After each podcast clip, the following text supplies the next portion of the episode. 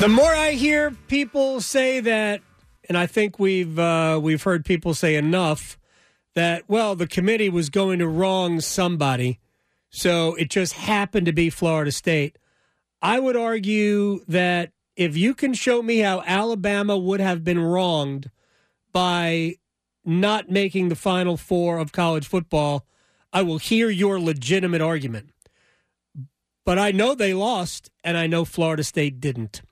Tim Brando is one of the voices of college football. Nobody is more passionate about the game than the play-by-play man from Fox. He joins us on the Adam Gold Show, so I will just let you go right here, sir. Thoughts on what the committee did yesterday? Beneath comprehension, beyond the pale.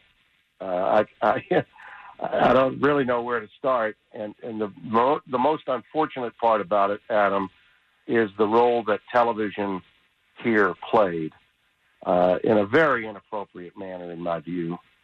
And it pains me to have to single out colleagues, people I respect, but when influencing and coercing takes place, and I think that happened here in a very planned and contrived manner.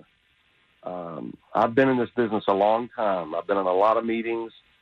I've gone over a lot of formats, and I understand how segments and blocks of segments are put together for studio shows, and I've done them at every network I've worked for except the one I'm at now. Right. Okay? The only place that I've never done a studio show for is Fox, and I just finished my 10th college football season with them.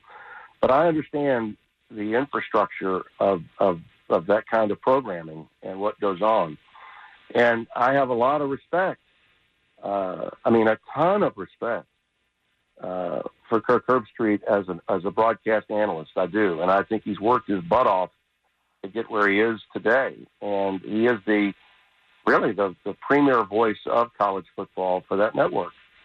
And because it is the biggest and the behemoth of our industry, it's a much more powerful position than maybe it would have been, say, when Mike Gottfried was the lead analyst with Ron Franklin, okay? It's just, it's a much larger role. And because he's on both their studio shows as well as games, he really does bear, I think, a lot of influence and responsibility with that influence. And I just thought, particularly since I was getting ready for a basketball game at the Kohl Center in Wisconsin, and I had Friday night after my after going to the practices for both teams and seeing their coaches, I was able to watch the Pac-12 championship, see much of the conversation in the aftermath of that, wake up and watch game day the following day where, you know, they really enabled Greg Sankey to have an hour-long infomercial on why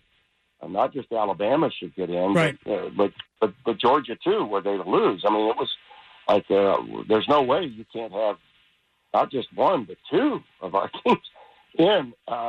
And by the way, the commissioner of the league should be doing that. Yeah. That's his job. So I have no qualms whatsoever with what Greg Sankey did. It sort of begs the question, where was Jim Phillips? I agree. Isn't he, as a commissioner of a league that also has a contract with the worldwide leader, shouldn't he be doing the same thing? And why isn't he? You know, oh my gosh, after the fact, harsh statement is not enough. That's not going to cut it. Nope. With your membership. That's another conversation for another question, perhaps, that you might want to deliver. But the point here is, it was set up like hitting a fungo. Let me throw you this little ball into the position so you can knock it right out of the park, Greg Sankey. And it was facilitated by Herbie and that studio crew. And no one offered any other thought besides Booger McFarland, who does what primarily? The NFL. Right. Booger primarily does the NFL. And full disclosure, I've known Booger a long time. As a young broadcaster coming up, I gave him some advice along his path and his journey. But I don't speak. I mean, we play golf occasionally, but we don't talk every week or every month even.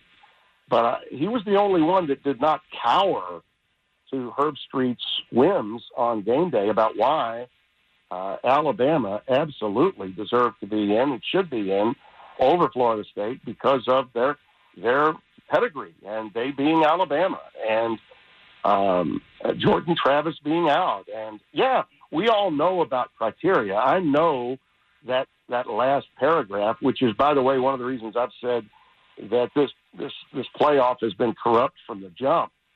I said it because that paragraph was there for one reason only, and it's the last paragraph in the criteria. It's not a rule. It's just a criteria. And they put it in there to say basically, hey, if it gets dicey and there's some players that are out, we reserve the right to do whatever we damn well please and plug in any team we damn well want to plug in. And they chose to use it this time, okay, even after Florida State had proven that they could win with a backup quarterback and, in fact, could win with a third-string quarterback against, I'd say, Florida, not a bad team to play on the road at the Swamp, and against the Louisville team that beat Notre Dame and was a 10-win team. And many had to think after losing to a rival would be more than just a little bit pumped up to right that wrong by beating Florida State in the ACC Championship in a neutral site.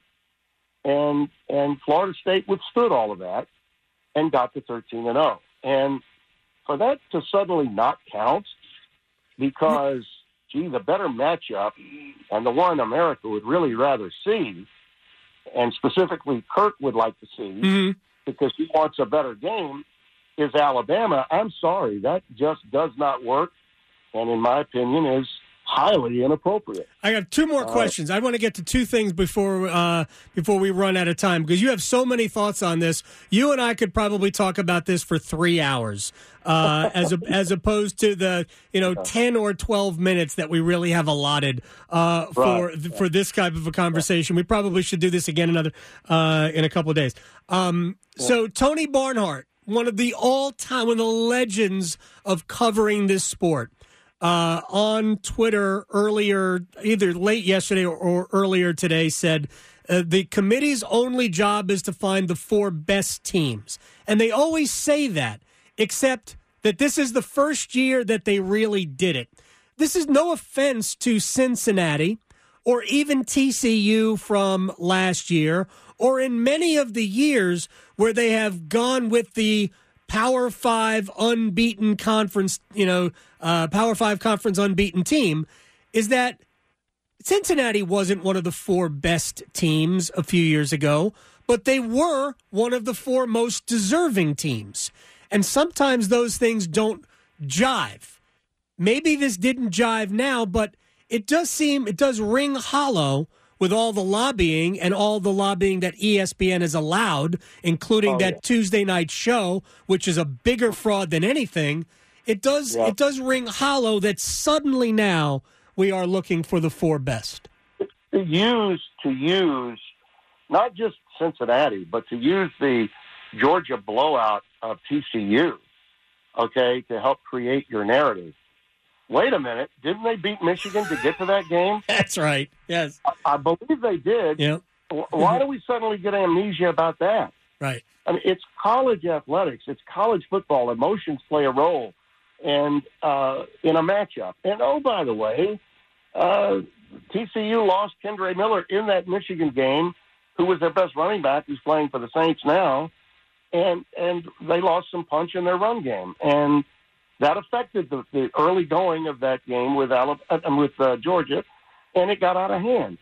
But to use those teams, okay, in such a condescending manner against the Power 5 champion that went 13-0, I mean, you can throw dirt on the ACC all you want, and I understand that a lot of the membership is probably pointing in the direction of Phillips and the ACC office. And in some cases, maybe that it does hold water. I think he could do a better job of championing his membership. He certainly isn't swinging the same stick that John Swofford did. He and Mike Slive were in lockstep. he's been blown away by Greg Sankey. Sankey has absolutely obliterated the ACC that used to be in lockstep with the SEC. They voted together on almost everything. But the reality is those kids, those Florida State kids, and that coaching staff, okay, that went out and played every team that they had to play, and included LSU on their schedule, by the way, a top 15 team that they beat, while their conference also beat the SEC in non-conference games 6-4 during the course of the year. And that should have been insurance for them to get in as an undefeated.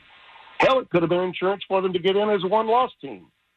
But instead, to treat them as though they were that the outsider, the outlier that Cincinnati was or that TCU was, is just if that's not corruption, what is? If that is not corruption of a process by a cartel, it's all about money and power, not about integrity. That's what this is about. Yesterday, Adam, was a victory for money and power, and it was defeat for integrity. That's what happened in college football yesterday. Yeah, and it's unfortunate that and it will be open for the next television contract, and it will be shared at least by two, maybe by three different broadcast entities. I don't know, maybe four, maybe everybody. Maybe it'll be Disney, Fox, CBS, and NBC. Maybe it'll be everybody. With the kind of money that they're asking, trust me, it's going to at least take two and maybe more. You're right. Yeah, because they want like $50 million per game. Okay, that's the number I'm hearing bandied about. Well, if that's the case, it's going to take more than just one.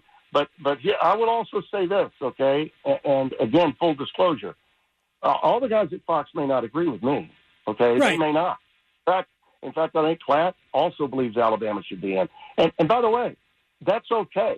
It's not that Alabama is in, for me. That's not the issue.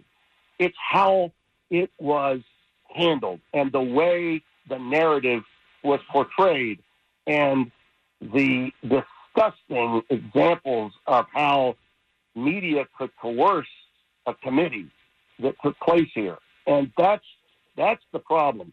And it's about time that more media paid attention to all of college football so that we're not having to educate those that don't know what we know. And the reason they don't is because the networks, the very networks that carry college football, don't cover it on a daily basis like they do the NBA, right, the NFL, ad nauseum on these disgusting embrace debate shows that really are targeting the lowest form of demographic intelligence in the history of mankind. All right, let me get one quick thing here. We'll try to let's see if we can do this in a minute and a half. I don't know if we can, but let's see, because I want to get to specifically that show on Tuesday nights, which every single Tuesday I come on this radio station and I say, don't pay attention to anything they say. It's all fake. It's just a TV show. But what it does is it creates talking points for them all week long, and not just for them, everybody. But everybody uses it, so then it becomes part of the narrative. And when Florida State fell outside the whatever, and to me, that's the problem. But you know what, Adam? They didn't. This is where the committee really made a mistake. They didn't drop them far enough. Okay? Right? They should have gone to like 10. Yeah, absolutely. By keeping them at 5, all right, that was a false narrative that the committee created for itself, all right? So now you see, the error of their ways. And that's where, as I mentioned before, they were coerced.